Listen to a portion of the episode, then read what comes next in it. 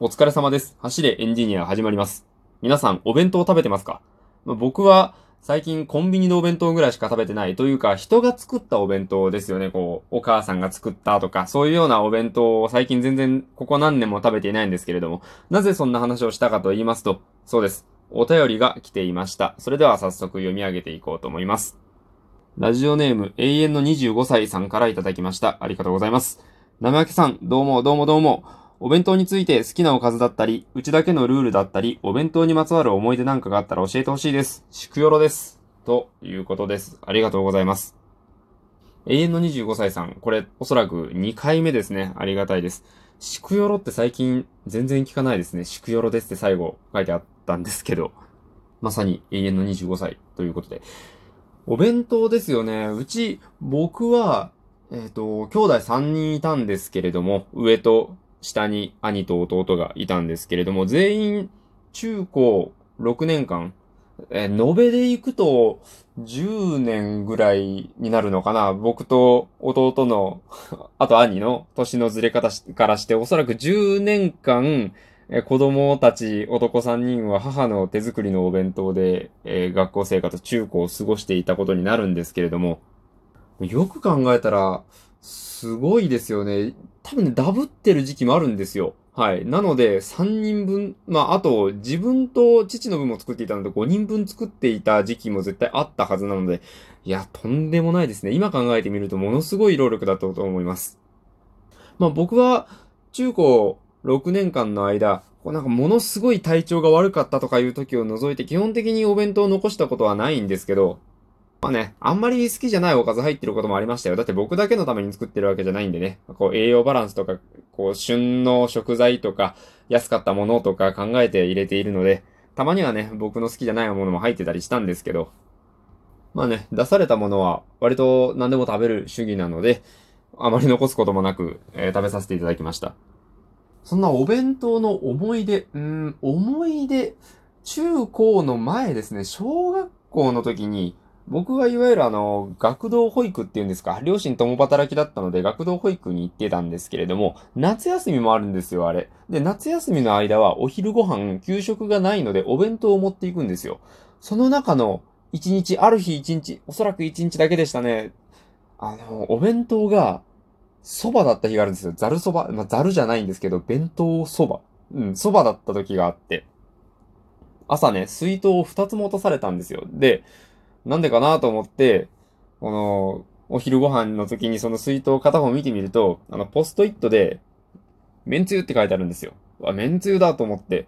僕ね、あの、ざるそばが好きなんですよ。で、母は忙しいからざるそばにしたって話だったんですけど、この、もうそばチョコみたい、そばチョコっていうんですかね、そばチョコみたいなもんですよね。その、蓋がカップになっているタイプの水筒に、めんつゆが入ってて、それにめんつゆバーっと入れてから、もう、ディップっていうわけじゃないですけど、あの普通に蕎麦として食べる。あこれすごいね、新鮮で僕、最初蓋パカッと開けた時はかなりたまげたんですけど、食べてみたら、とても楽しかったし、いや、美味しかったですね。案外あれ、ちゃんとしっかり水を切ったら伸びないもんですね。まあ、コンビニのお弁当でもざるそばってあるんで、確かに水を切りさえすれば結構持つもんなんだなと思いました。あとは、うちのお弁当結構、まあその中高の時毎日作ってもらっていたお弁当、毎日作っているにしては、ものすごく品数多かったんですよ。まあ、なんかめちゃくちゃ多いってわけではないんですけど、ちゃんとなんか3、4品ぐらい入ってて、正直ね、あんなもん朝に作る。まあ昨日、さえ、前日の夜から準備しているんだとは思うんですけど、だとしてももうものすごい労力です。これはね、尊敬するしかないんですけど、っていうぐらいの量が入っていたんですけど、なぜか、絶対体育祭の日だけは、大きいおにぎり2つと、卵焼きと、ケチャップで炒めたウインナーが入ってるんですよ。なんでなのかな？なんか、体育祭っぽいメニューっていうことなんですかね？あの、でっかいおにぎり、あの三角のおにぎりがあの、互い違いに1個2個って入ってる。あの、あの感じ。で、目玉焼き、目玉焼きじゃないです。卵焼きと、ウインナーが入ってて。まあね、多分、その運動会っぽいメニューでっていうことだと思うんですけど、僕はね、これすごい好きで、あの、そもそも僕ウインナーがすごい好きなんですよ。今でも在宅勤務の時とかは、コンビニで、なんかね、あんまりこう、がっつり食べる気分じゃないなっていう時は、コンビニでホットドッグ買うんですよ。あの、ローソンのね、ホットドッグめちゃくちゃ美味しいんですよ。はい。あれね、おすすめです。ハラペーニョの方が、なんかちょっとピリッと辛くて、食欲ない時におすすめですね。まあ、話し取れたんですけど、そこは結構印象に残ってますね。その、体育祭エディションみたいなお弁当がね、絶対、中高6年間合計6回、毎年絶対、体育祭の日は、の体育祭エディションのお弁当でした。やっぱなんか、気分上がりますよね。あの、体育祭の日って、すごい合間じゃないですか、お弁当の時間って。いつもの授業の日みたいに、お弁当の時間みたいにちゃんとあるわけ。まあ、あるっちゃあるんですけど、なんか、中休憩みたいなタイミングでみんなバーッとこう、教室に引き上げて、お弁当食べるんですよ。なんかそのドタバタした中でも食べやすいようにみたいな配慮もあったのかもしれないんですけど、ぱこう、なんかそれっぽい気分になりますよね、おにぎり頬張ると。いつもね、白いご飯なんで。そこはとても記憶に残っていますね。うん、まあこの二つですかね、このザルそばと体育祭エディションのお弁当っていうお話。今日のところそんな感じですかね。あと、これからの季節、お弁当が結構傷みやすくなってくると思うんですよ。ものすごい暑いですもんね。はい。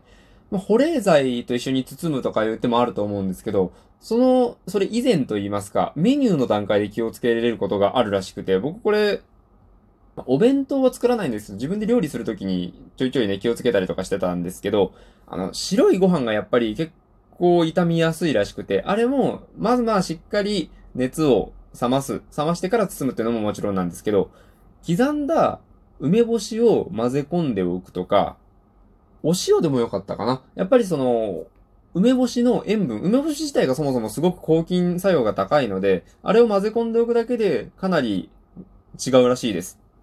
ね、あの、カビの実験だったかなんかで、おにぎりに何も入れてない酢のおにぎりと、梅干しを入れたおにぎりを、こう、湿気の多いところに置いて実験しましたみたいなやつでも、あれカビ全然生えないんですよ。はい。なので、ぜひお試しください。梅干しご飯美味しいですしね。今日はそんなところでした。お便りありがとうございました。えー、永遠の25歳さんからのお便りで今日は喋らせていただきました。はい。これね、今日届いたやつです。もうね、できるだけノータイムで紹介していきたいと思っていますので、皆さんご遠慮なく、お便りやおマシュマロでも結構です。どしどしご意見、質問、相談、感想などなどよろしくお願いいたします。あとは、お気に入りや、リアクションも励みになりますので、ギャンギャンやってください。それでは、ご清聴ありがとうございました。お疲れ様でした。失礼いたします。